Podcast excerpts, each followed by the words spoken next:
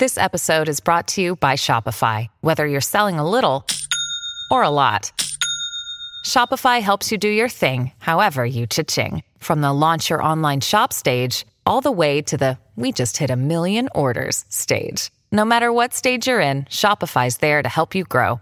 Sign up for a $1 per month trial period at shopify.com slash special offer, all lowercase.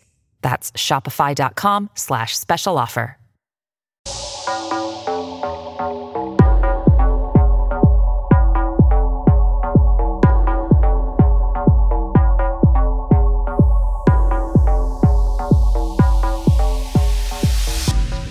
Tired of sleepwalking through life on autopilot and ready to step into a fully expressed, authentic, joyful life? Seeking a simple yet effective way to build a healthy spiritual routine that supports you on your own terms? The Awakening membership makes resources to develop or deepen your spiritual practice portable, affordable, efficient, and fun. Join now for immediate access to Sah's most profound spiritual practices, including guided meditations, transformative coursework, insightful masterclasses, inspiring spiritual talks, monthly live Dharma workshops with Sah, weekly email inspiration, and more. The Awakening can be easily accessed on your desktop or our handy mobile app, so you'll always have the spiritual support you need when you need it. Ready to release your limiting beliefs, harmful mental conditioning, unhealthy habits, and those pesky personal demons once and for all? Join the awakening today via the link in the show notes. Use the code SSS for 10% off as an exclusive Spiritually Sassy Show discount.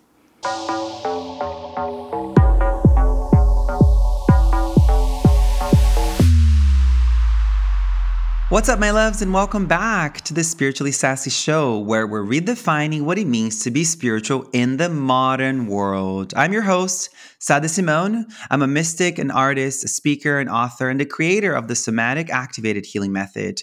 And I'm so excited and so grateful that you are here and you are in for a treat. Oh my goodness. Today's guest is someone that I have looked up to for as long as I can remember getting into this wellness, meditation, spiritual space. Someone that I've sat in retreat many times with, someone that I've just been like so profoundly impacted that I'm actually a little nervous, you know, having this legend in the house. I'm a little like, the, for me, this is what it means to be starstruck is when you have Sharon Salzberg sitting in front of you. So let me give um, Sharon, uh, you know, a, a, little bit of an intro if you don't already know uh, Sharon Salzberg's work. Uh, Sharon's a meditation pioneer. I think we can credit you for the metta mantra that we use today. I think it's single handedly your work that we can actually practice this in the Western world. So it's so insane and like, wow. Um, Sharon is a world renowned um, teacher and a New York Times bestselling author. She's one of the first to bring mindfulness and loving kindness meditation to mainstream American culture over 45 years ago, inspiring generations of meditation teachers, including myself. Sharon is the co founder of the Insight Meditation Society and the author of 12 books, including the New York Times bestseller. The Metta Hour, uh, which is her podcast, has gained over 6 million downloads and features interviews with thought leaders from the mindfulness movement and beyond. Her new book, which is what we're here to talk about today, is called Real Life The Journey from Isolation to Openness and Freedom, which comes out on April 11th. Um, so, welcome to the show, Sharon Salzberg. Hi. Hi, it's so great to see you. Great to see you, my dear. And thank you so much for making the time to talk to us. It's it's a great delight. It really is. Oh, thank you, my love. And thank you for on behalf of every meditator, on behalf of everyone who's being touched by by your work. I don't think often so many of us have the opportunity to look into your eyes or speak to you directly. Just saying thank you on behalf of everyone who's who has made life affirming choices after being touched by your work. So thank you for that. Yeah, thank you. Very much. Yeah. Okay, let's jump into it. Uh, your latest book, Real Life The Journey from Isolation to Openness. Can you tell us about the book and what called you to write this book? Well, like many people, I, I was living a very secluded life during kind of the height of COVID, the beginning of COVID, really. And um, I have uh, a house in Barre, Massachusetts, which is next door to the retreat center I co founded in 1976. And I was in New York uh, in March of 2020, and I thought, maybe I'll go up to Barre for two weeks and ride this out. You know, so much to my shock, several months later, I was still here.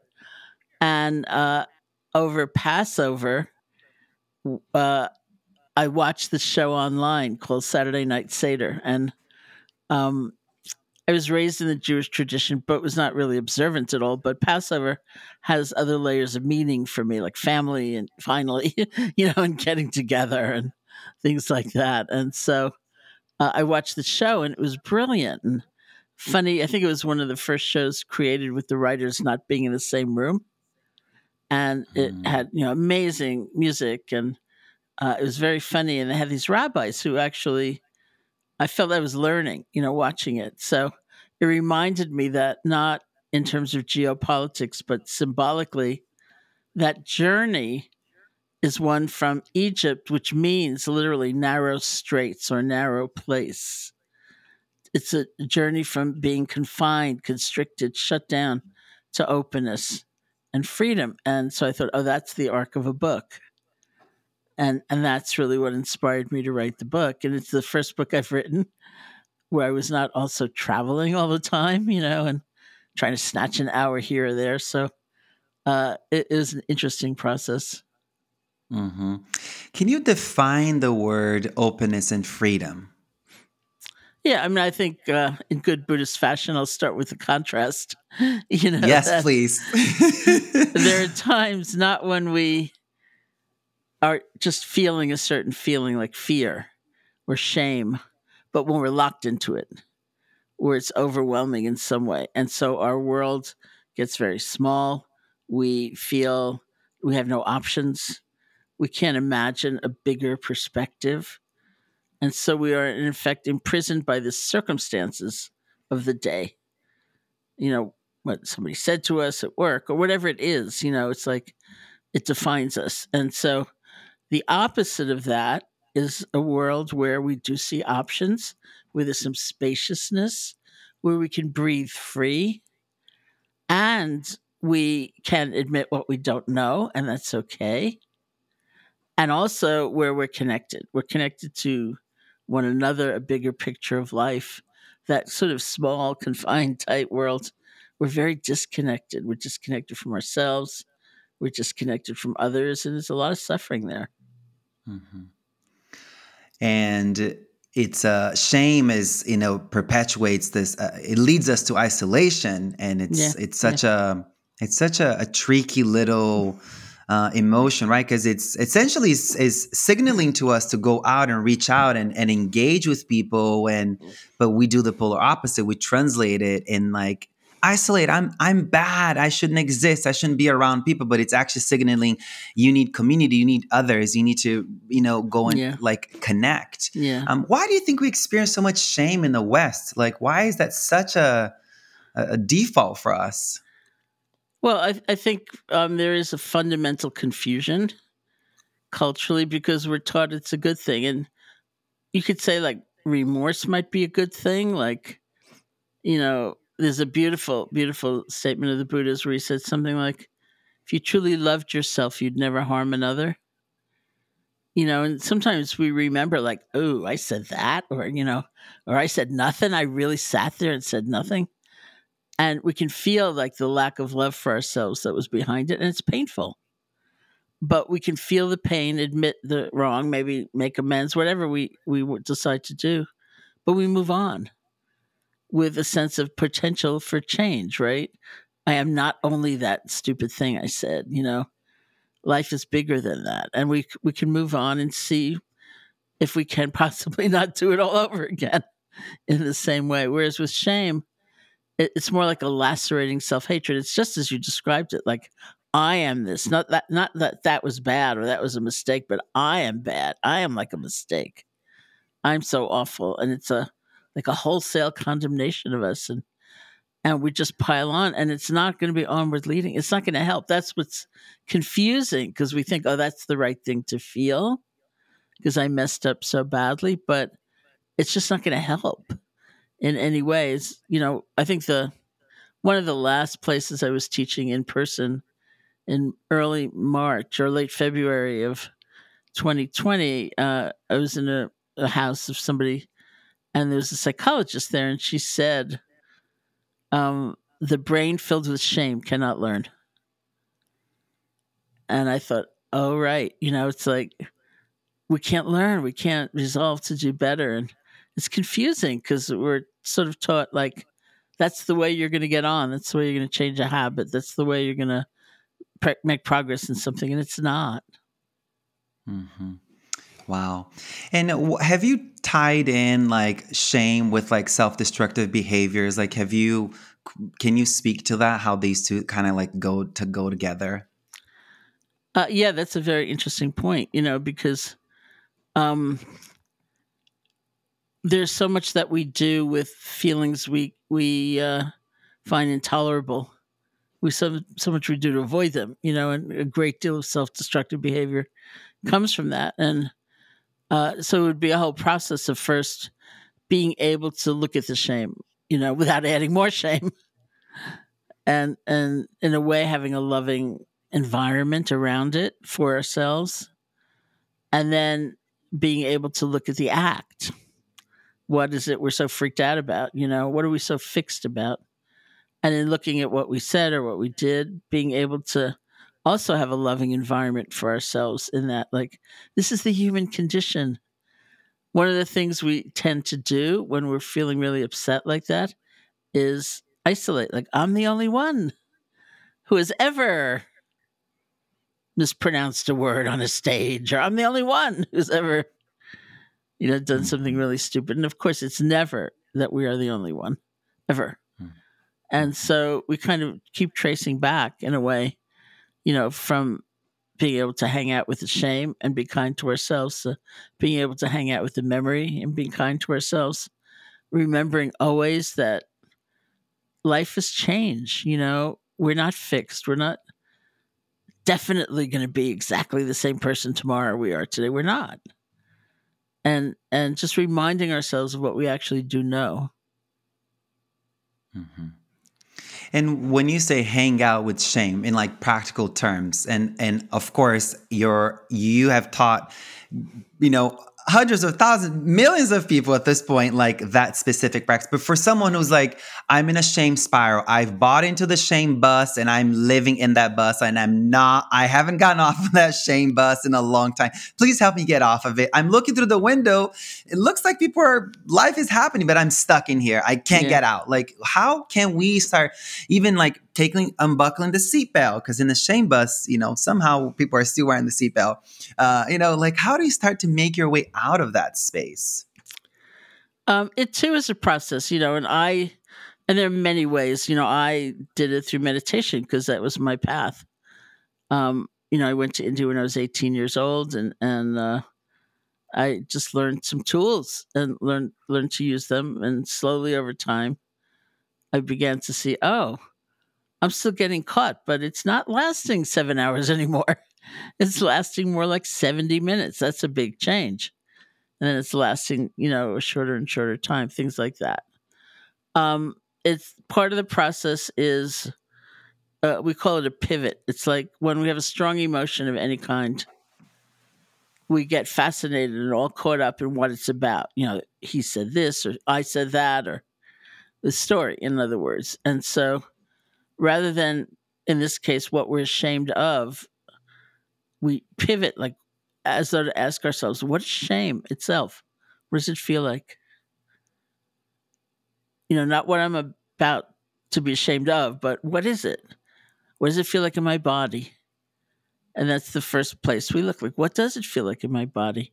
And then it's kind of watching the the movie because all these feelings are very complex you know, if you take a moment of anger, for example, and really look at it over a little period of time, not judging it, but just looking at it, you see moments of sadness, moments of fear, moments of guilt, and almost always moments of helplessness.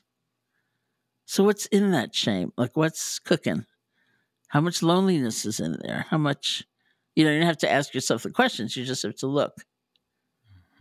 Mm-hmm. and and we see it's a whole complex world of conditions and things we've been told and things we believed or things we tried you know very often the sort of burden we carry of of these old habits are things that were kind of useful once you know when we were a child when we were very very young when it was a matter of survival for example like if shame has us want to hide maybe hiding was a good idea at one point you know?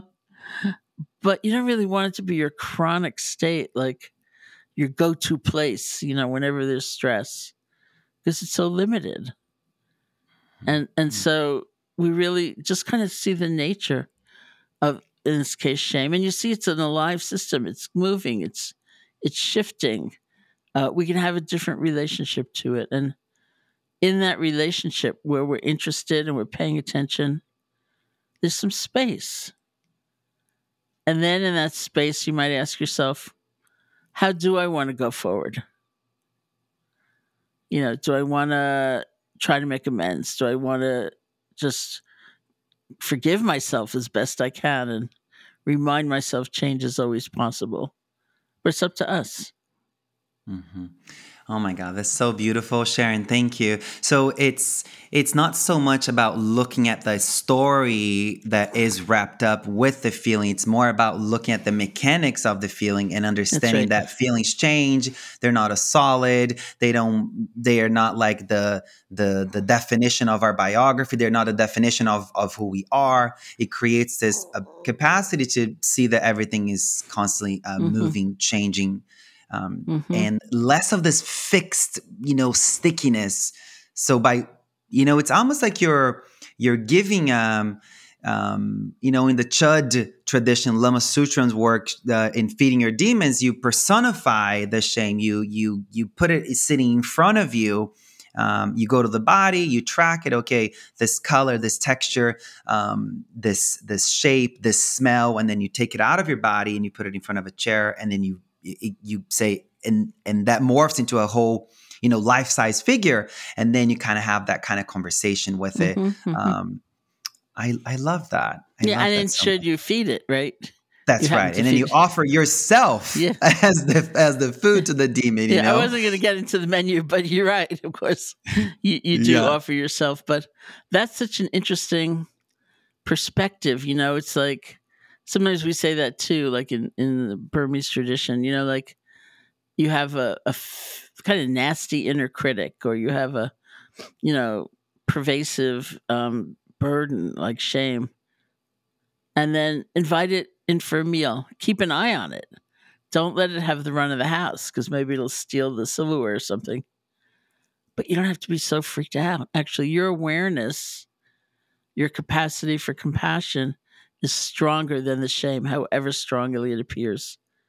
It just is. And so you can actually hang out with it a little bit, you know, and be gracious. And so I used that example once in teaching, and I said, you know, invite whatever it was, you know, it's mm. your demon in for a meal.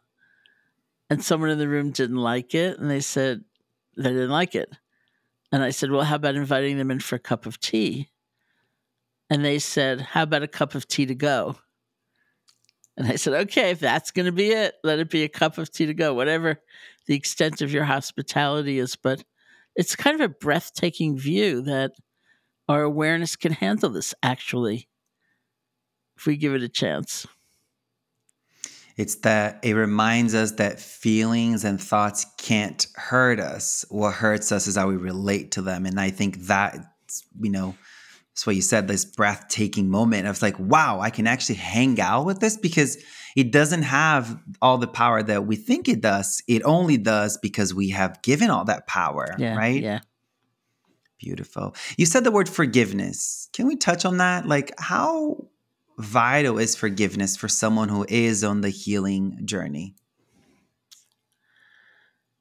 I think what's vital uh, to begin with, for sure, is a kind of forgiveness of ourselves in that we have to allow ourselves to feel whatever we feel, you know, and not have this kind of perfectionistic model like I should never feel anger or fear. Like, how pathetic am I? I've been meditating for 50 years and this is still coming up. How terrible.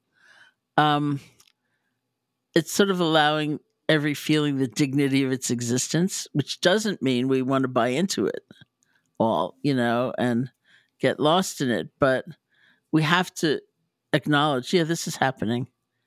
And it's kind of natural, whatever it is, is, is happening. Um, because some things in life, this is one of my favorite sayings actually, just hurt. They hurt. It's not because we have a bad attitude. It's not because we need to change our thinking. They just hurt. What we don't need is like extra suffering, you know, of all that isolation and clinging, like I'll never feel anything else or, or whatever it might be. You know, but these feelings they come and go and and it's okay. It's truly okay that they come up. And we need to forgive ourselves for all of that. There's the gap we're looking for in some ways is between what we're feeling and how we act you know, you might feel tremendous fear, for example, come up, but you don't necessarily want to break your lease and move out of your apartment, you know, and only a week later go, whoops, I didn't really mean to do that, you know? I've done that. you have? Oh, no. Oh, yeah. Keep going. I'm just like naming it because it's a real thing that I've done it and a few times actually, but here yeah. we are.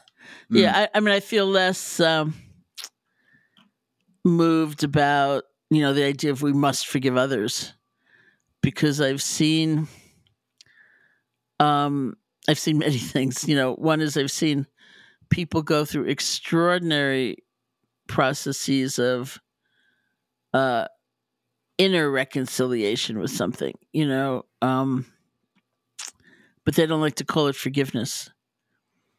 Like I, I was teaching once um in a place uh, that I knew had been uh, people had experienced like terrorist attacks, and there was somebody in the course who was kind of wiggling a lot. I could tell he was in pain. He was very uncomfortable in his body, and the colleague I was teaching with gave a talk on forgiveness, and he came up to complain to me about it, and and he said um, he'd been in a terrorist attack, and so his body was kind of trashed, and and he felt all this pain. He said, I'll never forgive them.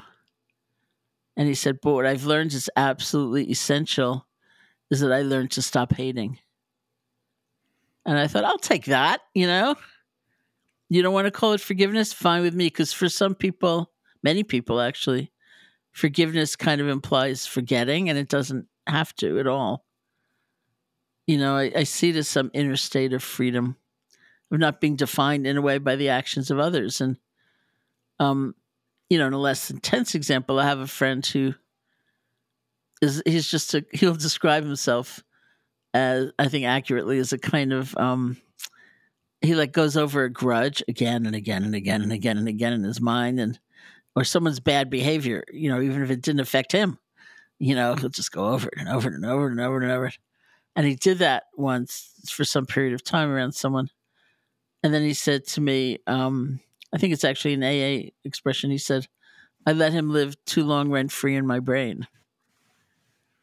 And he thought, yeah, you know, like look at how many hours have now been spent in obsessing about this guy's actions, you know. You could be having a good time. You could be taking a walk, you know. Mm-hmm. Mm-hmm. Wow. And um, I, I, I 100% agree with, with all of it. And I think one thing that's coming up for me, like Trudy Goodman was on the show um, recently, and she said something like certain acts are unforgivable, but the person can be forgiven. Mm-hmm, I think mm-hmm. that that openness from like where it's guilt versus shame, where we're attaching Mm-hmm, someone's actions to their core of their being Mhm. and kind of dismantling that. I was like, oh, that's really deep, Trudy. Thank you for offering that, you know? And that's, and I, I love what you're saying too there. And one thing that came up for me, one of the things that I've learned, one of the many things that I've learned from you, it's real versus it's true. Mhm. Um, God, I forget where, maybe we're talking about like five, six, seven years ago, sitting with you in one, like, I don't, what's that, Garrison, uh, Garrison Institute. Mhm. Um, And I just remember hearing you say that, and I was like, oh okay. It's real that this happened, and it's real that I feel this way. But is, is this the? I mean, please, you, you, mm-hmm. you take it away. you explain that to us because it, it's applicable to everything in life, right?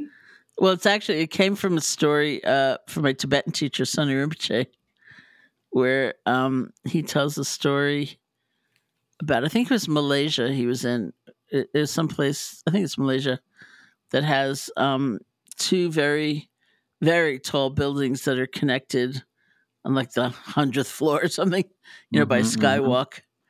Mm-hmm. Um, so he was up there with uh, a friend of his, and turns out that he has a certain fear of heights. So his friend sort of walked casually across this this glass bridge to the other building, and he would Tsoknyi Rinpoche would start, and he'd get he'd have a panic attack. He'd be petrified. He'd go back. He'd try again. He'd take a few steps, and he'd go back. And uh, he would watch. He'd try to talk himself out of it. You know, like he'd see this whole family going across, and the bridge didn't collapse. So he'd say to himself, "Well, look, you're so stupid. Like here's all these people. You're just one person. It didn't collapse with them. It's not going to collapse with you. So you take a few steps, couldn't do it, walk back. He thought he was going to have to go like all the way down in the elevator across the street and then go all the way up to the other building to, to meet his friend. He's like waving to him and stuff. And so finally, what he did was he took a few steps. He looked at the fear and he said, that was his saying, This is real. I'm really feeling this. It's really intense. I don't have to, to try to deny it or uplevel it, you know, make believe it's not there. It's real, but it's not true. Look, Bumble knows you're exhausted by dating. All the must not take yourself too seriously and 6 1 since that matters. And what do I even say other than hey? well, that's why they're introducing an all new Bumble with exciting features to make compatibility easier, starting the chat better, and dating safer. They've changed so you don't have to. Download the new Bumble now. You know, it's not evoking a deeper truth. And, and it's a little bit like what I was referring to earlier. It's like things that made sense when we were two years old, for example, in some bad situation. They did make sense. There were a logical effort to be safe. You know, leave awareness of your body, get numb, um, whatever it might be. It doesn't make sense necessarily when you're 45, you know, or you're 32, or and it's not really a question of survival anymore. So we get to say to ourselves, "This is real. Like honor this feeling. Don't belittle yourself. Don't put yourself down for what you're feeling. It's real." But is it true? And that's where over time we really get confidence like, my awareness can handle this. Awareness can handle this. Loving kindness can handle this. That's beautiful. And this kind of leads me perfectly to um, one of the topics in your book about navigating loss without getting stuck in bitterness or disconnect. And that's the process that I'm in right now, you know, with mm-hmm. my mom's death. And um, I wake up and go to sleep with with similar flashing memories of like her state at the hospital bed um, an hour before she died or or after she died they left the the respirator on so her chest was rising and and settling rising and settling even though she was already dead um, and then me crying and the nurse asking me to stop you know, crying too loud. It was just like all these things that were like that. The list goes on and on and on. So the bitterness, the sourness, the anger, you know, all of that it, it's not it's not not here, but it, it I still can have uh, connection. I can still like engage with the world without that being the only lens I mm-hmm, have mm-hmm, over my mm-hmm. life and, and others. Um, but it's really interesting to to be at this place of like i thought it's almost like you, you think you know pain until for me like losing my mom was like wow this is like it's this insane void. I think anne lamott you know friend of yours has spoken about like it's almost like you lose a a, a, a, a, limb. You lose an arm or a leg and you you just kind of learn how to walk without a leg now. Mm-hmm, so i'm in that mm-hmm. process of like learning to walk without a leg without being bitter about it. Um, so can you speak about this? Because this is part of your new book. Yeah i mean i think it's it's a part of life you know and uh we may not have experienced loss earlier i did myself you know because my most profound losses uh, to date have really came when I was a child. Um, you know, and and so we're not served here by the culture, which kind of holds it death out as like something humiliating or they failed or you know should it's a big surprise at the end you don't weave it into your consciousness your choices you know the ways we treat one another all along the way, which would make a lot more sense. And so you're up, or you know, the nurse telling you not to cry so loud, or you know, I mean, no, you're not in a picnic, you know, like, or you're not in the movie theater. You're like a human being who just lost their mother in a hospital, and plenty of people are feeling that kind of pain, and so. But we ourselves, I mean, it sounds so odd, but we open to a place where yeah, plenty of people are feeling that pain. It's not just me. That this is a part of life, and uh, we can find one another in that pain, and that's a, a, great deal of comfort right there. You know that we're not so alone, and um, you know, within the Buddhist tradition, because there there always uh, there's always some belief system like of what happens after death. You know, and where they would mm-hmm. believe very strongly in rebirth, and they would also believe that um, it is said that the the most powerful means of connecting to someone beyond the body, beyond time, beyond space, is our own good heartedness. And so that's where those rituals come from. You know, you do a good deed and then you share the power of it, the merit of it with somebody, even if they've died because uh, it's believed not just because it's comforting, but they believe that energy reaches the being who's now journeying.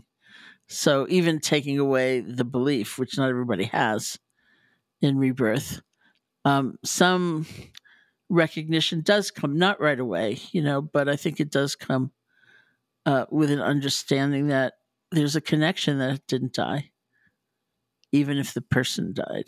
You know, the the love did not die, and and so um, I think that becomes more what one experiences over time. But like it's very common, say in Burma, where I did so much practice or was common, um, you know, where the the retreatant, the participant doesn't pay anything because everything you need is offered. You know, so every meal is offered by family or a village. You know, people come together and they offer the food. So and that's usually on an occasion, like it's your daughter's birthday or something, where someone in your family's died.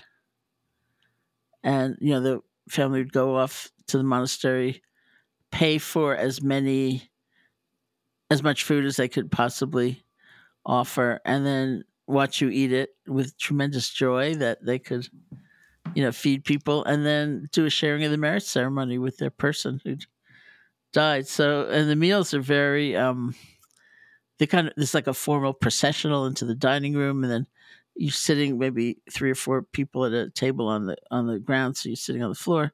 So you come in and you bow to the buddha and you bow you know it's like you're sitting down. So i did all that one day and then i looked at the food which is served family style and it looked just like a jewish meal i thought oh that's like whitefish salad that's like chicken soup i'm hallucinating something's gone really weird in my meditation and and then it turned out there was a tiny little Jewish population in Rangoon, and someone had died.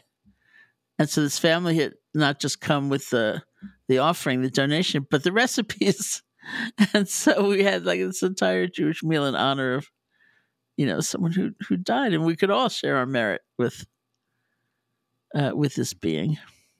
Mm-hmm. Thank you for that. I love this. I love this, and I remember when, as soon as like my mom died. Um, Venerable Sarah Thresher in the Mahayana Vajrayana community um, in the monastic community. She she um, lives in Kathmandu, Nepal. She says you gotta keep doing your good work because all that good work. It's essentially what you said. All Yeah. that good work is is is benefiting your mom too in her next Yeah, life right. and all the That's right.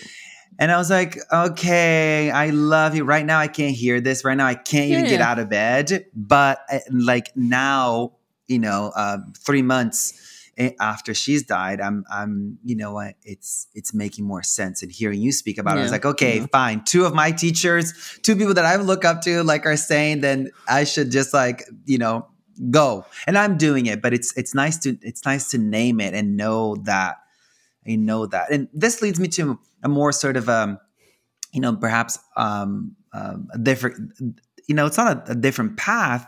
It's not away from the book in any way, but it's within this kind of more mystical kind of practices. Can you share with us a mystical experience that you've had? a mystical experience I've had. Okay. Um, I wrote about this in a, a book called Faith that I wrote like 20 years ago. Um, and uh, I had a freelance editor who asked me, um, what's the opposite of faith? And in the Buddhist tradition, it's not doubt. Doubt can really enliven faith, it can make it real, for one thing.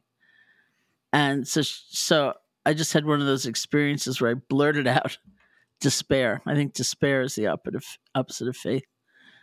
So she said, Well, you're going to have to write a chapter on despair. And I said, I don't really want to. Thank you. But I did. And it, it brought back to me this experience I had um, when I was uh, practicing intensive meditation in Australia, which was, I don't know, 30, uh, 40 years after the death of my mother. My mother died when I was nine. And um, so I was practicing, and, and all of a sudden, out of nowhere, like it all came back. Even though I'd done all this practice, I'd done all this therapy, you know. Mhm. Um, and I was in a state of despair, basically. And it was just a place I had to go through. And uh, in the process of, you know, coming to acknowledge everything we talked about, I acknowledged what I was feeling and, you know, feel it in the moment and be kind to myself anyway.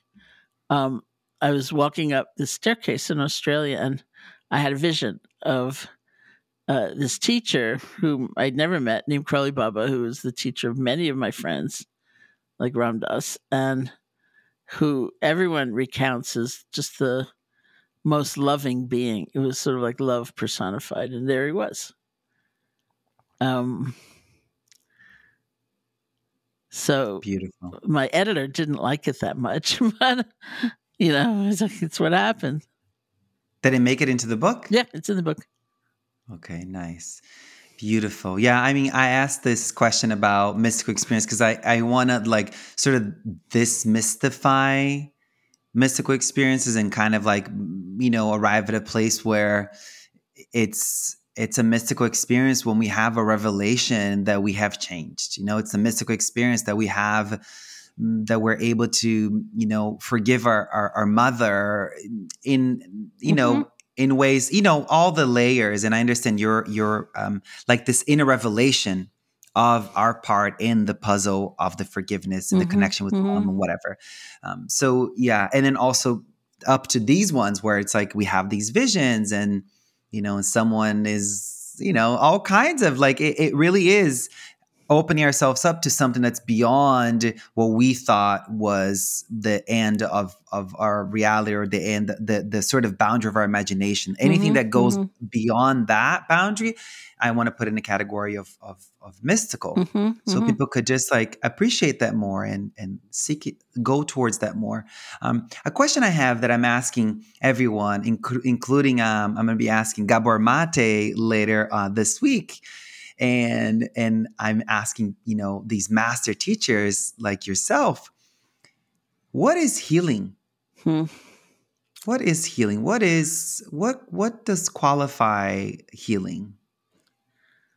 I I'd say a sense of wholeness that can we can have even when our hearts feel broken or we feel uh, a really difficult, complicated emotion, I, I think we can have it in terms of how we are relating to that. You know, something is in the room that is not defined by being broken. Mm-hmm, mm-hmm. Can you say more about it?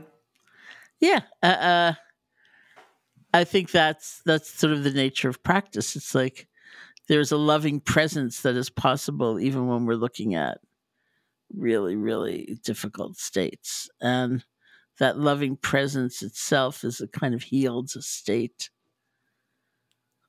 Beautiful. You know? I love that.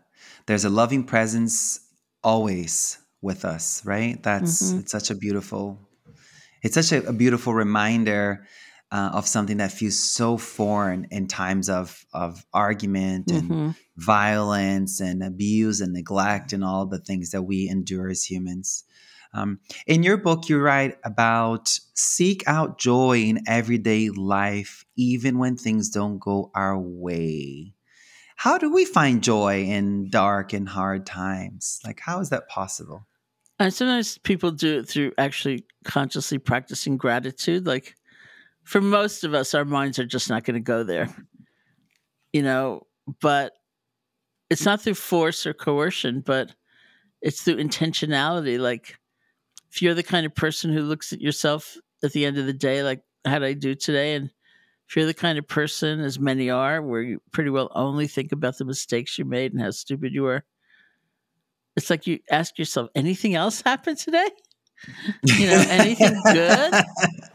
and it feels so stupid, you know, but uh, it's not going to weaken you. It's just filling in the picture. It's having us pay attention to something we don't usually give a lot of airtime to.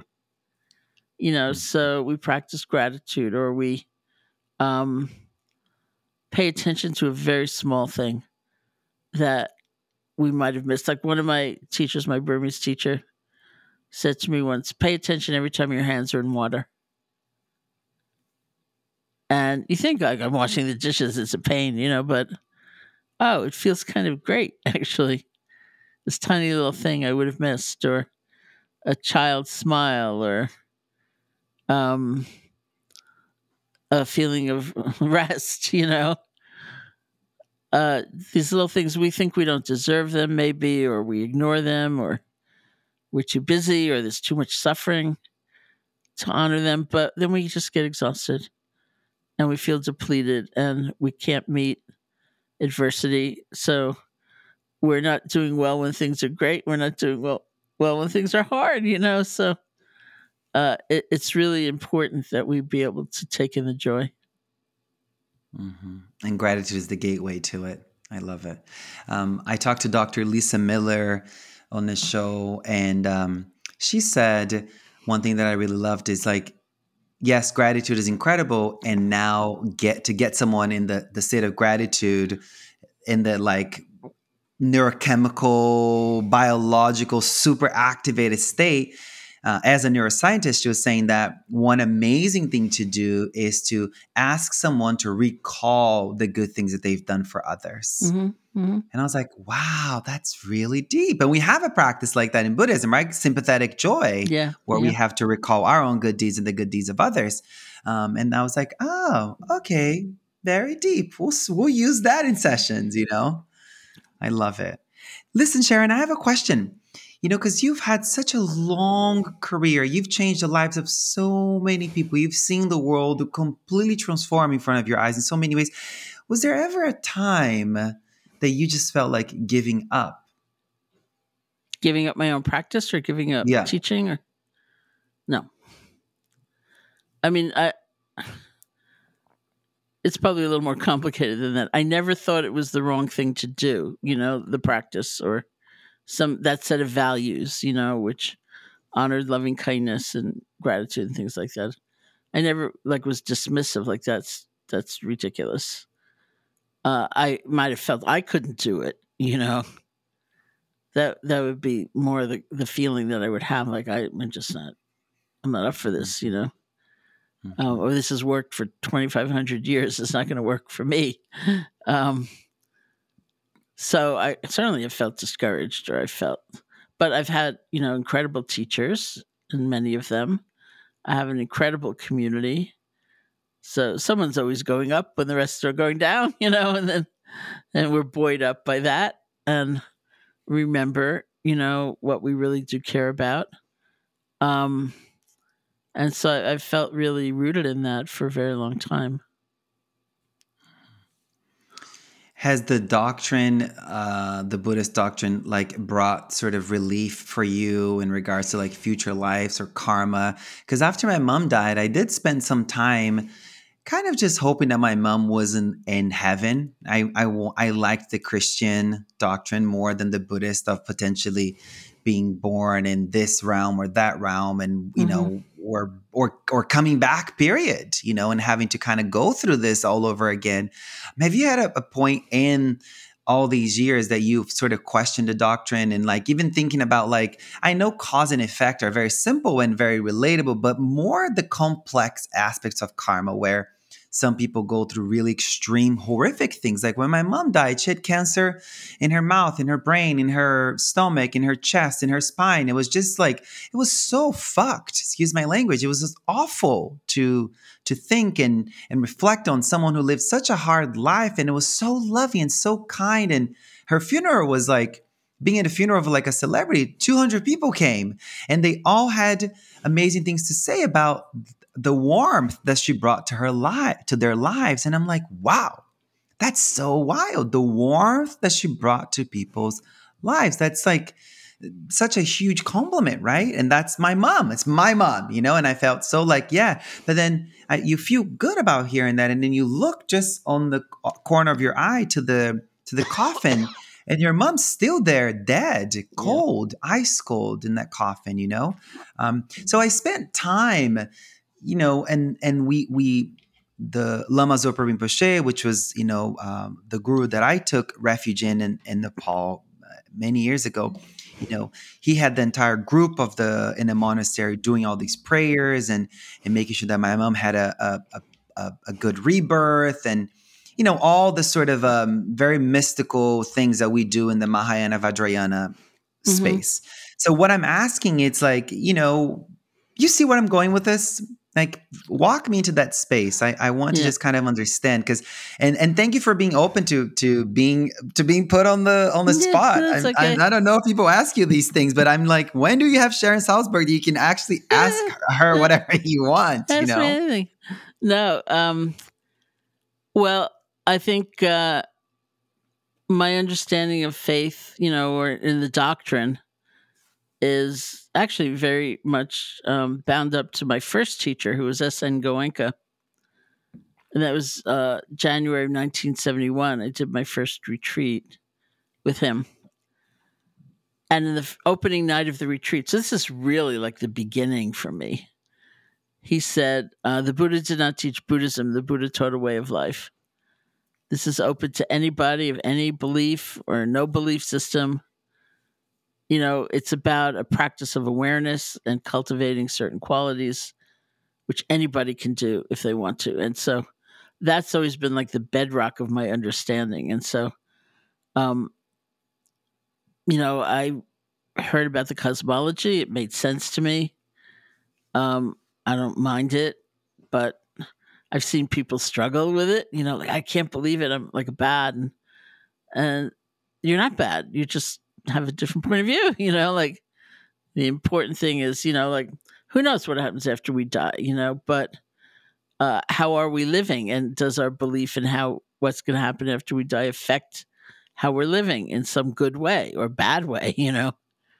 That that's kind of the point. So um and the the thing about karma is that the Buddha himself said we will never understand it with the rational mind. We just can't understand it. Because, for one thing, the universe is said to have no beginning. So, in the course of, according to that system, in the course of lifetime after lifetime after lifetime, we've all done everything. You know, why something ripens at a certain time. We've all done everything. And I've often thought that the single most ridiculous emotion to have or perspective to have, given that, if you believe that, is self righteousness. Like guy who I'm so perfect, I'm looking at you way down there who are acting so terribly, and I never could do that. Well, guess what? You've done it. You know, so it's a different feeling than like I'm carrying this karma from, you know, the past life. I did this or I did that. And uh, we've all done everything.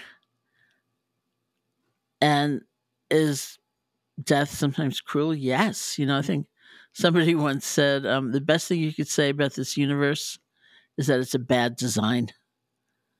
It's like, what a terrible mm. thing it is that we grow up, we form these attachments, we want to do good, we do this, and then it goes like away. It's absurd, and yet it is. And and so kind of coming to a recognition this this is what life is. And it would have been nice if we had that recognition, if we were helped, you know, when we were children and getting older and this is the world, this is nature, this is how it is instead of feeling like it's this alien act and we don't know what to do with these feelings and we shouldn't have the feelings you know we have to hide them and um you know it's it's really so complex and so uh i do know people of course who get a lot of um feeling of perspective out of the idea of karma like say tibetan buddhist nuns who in, I know one who was in prison for many years, you know, and was finally released and then left Tibet to go find the Dalai Lama, you know, and what that escape, I mean, that was really an escape where uh, my own, one of my own Tibetan teachers who left Tibet, um, and I think he left with like 50 people and five survived the trip you know, something like that. And uh, that's the reality of many people's existence. It can be a really, really hard life. And um, the problem with the idea of karma is that people use it as victim blaming, you know, like, you know, it's just your miserable karma and you deserve it. That's why it happened, which is a terrible thing to do.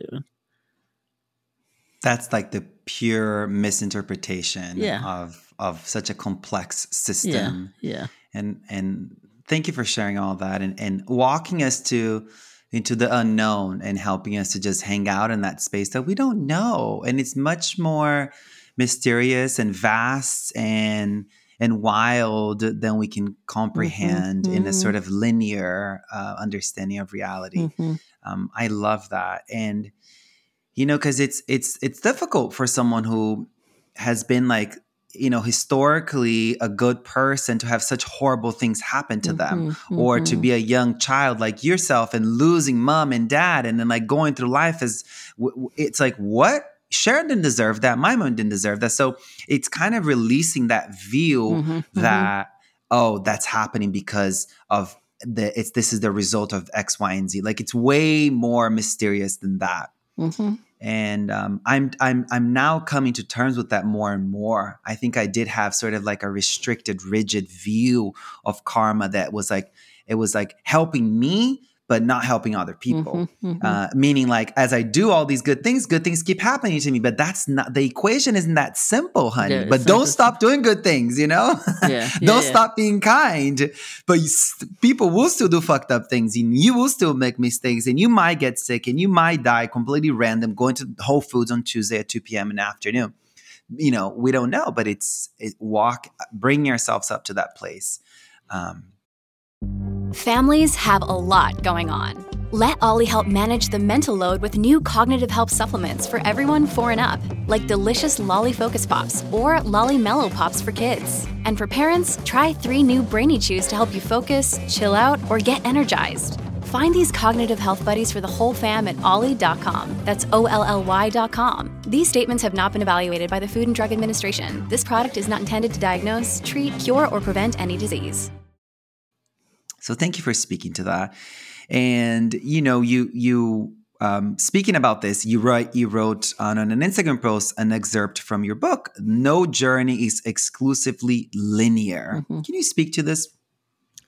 Yeah, I mean, I think this is really an essential understanding. And you know, the way I teach meditation is a really big emphasis on maybe we have a um, an object of awareness like the feeling of the breath or something like that and we rest our attention on it. It is so unlikely it's going to be 800 breaths before our mind wanders. You know it's more likely going to be one or two or or three and that's okay because a really important part of the practice a crucial part of the practice is how we return. You know you realize i'm a million miles away. It's been quite some time since i last felt the breath. So instead of getting down on yourself and blaming yourself and castigating yourself, practicing letting go gently and beginning again, I think is the most valuable lesson I ever got from meditation. It was like lesson one. And it, not that I accomplished it fully in lesson one, you know, but uh, it's really important because that's what we do in life all the time. You know, we go forward, we fall down, we have to pick ourselves up or let others help us up, we go forward again we make a mistake, we have to figure it out. Lessons learned, we go forward. Um, and and every journey I think is like that. Uh, we feel like I've gone backwards, and we haven't really gone backwards. It's just um, different, you know. It's like when I was a child, uh, we played with slinkies. I don't know if they still exist, but it's sort of this coil and it, you know you could make it go up and down the stairs and things like that. What is that? What's a coil? A, sling, a coil is like a a round spring. You mm. know, it's hmm. a spring that has different round uh, elements to it, and it goes on. You know, it looks like a snake or something like that. And uh, when we um, are in the up part of a loop, we feel up. When we're in the down part of a loop, we feel down, we don't realize that the loops are all going forward. You know, it's kind of like that. We feel all is lost, I blew it, but we're going forward. And and that's what a journey is really like. It's it's not so it's not like a one and done thing, you know, like I'm finished, you know. Mhm. Thank you for saying that and naming it too. It's it's I think oftentimes we're kind of like you know, um, fixated on feeling good and fixated on succeeding and fixated in accomplishing and fixated in the in the sort of uh, producing mm-hmm. and um, and one thing I like to remind people is that the practices that we're doing are not meant to help us to feel good, but to feel open. Yeah. Would you agree? And that's you yeah. put that in the subtitle of your book, so I I bet I think you agree. yeah, yeah, yeah, I agree. It's one of the things that I feel like I have learned from you. Um, you know, it's it's like a it's a wild journey to to be on the to see what a lot of people uh, consider spiritual out on the social media space, and then actually to realize what really is uh, spirituality. What do you think? Um, what do you think sort of like uh, qualifies someone on the spiritual path versus personal development? Um, I don't know that I would divide them so much, you know, because like in uh Pali, the language. You're being so sweet already. I'm You're being sweet. so sweet. I'm You're so such sweet. a sweetheart. You really are. So okay, nice. let the tea, let the tea out, Sharon, please. well, in, in uh, Pali, the language of the original Buddhist text, the word that describes meditation, which one would think of as kind of spiritual activity, uh, is bhavana, which means cultivation. So the idea is like we're cultivating the ground so the things that we want, like insight and love, can emerge. In some schools of Tibetan Buddhism, they have this really cute phrase that they use. Instead of cultivation, they call it getting used to it, getting familiar with it. So that, of course, brings up the question like, what's it? And I thought of it a little earlier with something you said. It's like, that's based on a belief that we have had as human beings these profound moments of connection, of clarity, of love, of, of wisdom, but we don't live there usually. We're not awfully used to it. You know, we have even terrible suffering can bring us there. Lots of things, art, you know, inspiration can bring us there. We have this moment and it's gone.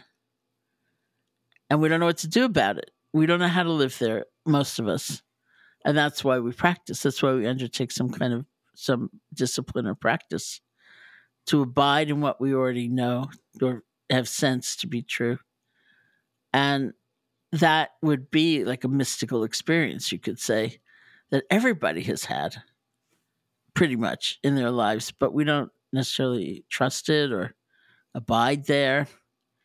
And we can. And that, that's what meditation really is. Mm-hmm. I love that. Thank you. And uh, for for someone who's who's listening, be like, what's the difference between personal development and spirituality? The way I have kind of been naming that, um, it's like personal development so much about me, mine, and I, and developing mm-hmm. like individuating yourself and manifesting and me and you know all to do with like you as like this individuated um, mm-hmm. kind of me against the world energy uh, and all about my needs my life matter more than yours like all of this really sort of a capitalistic approach to um, all of our psyches mm-hmm. right mm-hmm. and then the spiritual path the way i have been kind of um, naming it it's really about us and uh, not us, but we. Um, really going from I to we. Personal development is very much about I, and and spirituality is very much about the we. And it's you cultivate yourself in the personal development. You develop these these qualities, but then if it's not leading you into community care, if it's not leading you into sort of a, an activist backbone, then you're stuck in a personal development mm-hmm. uh, phase. Because anything that propels you from from I to we, I consider that bridge the, the bridge of spirituality, um, of like mind to heart kind of thing. Um, yeah, I mean, I can understand that. I just feel uh, for the people, like I was one, you know, when if your personal pain is is um, pretty strong, then you can recite something about caring for all beings all you want, but you really don't care about all beings, and you can't you have some other work to do first.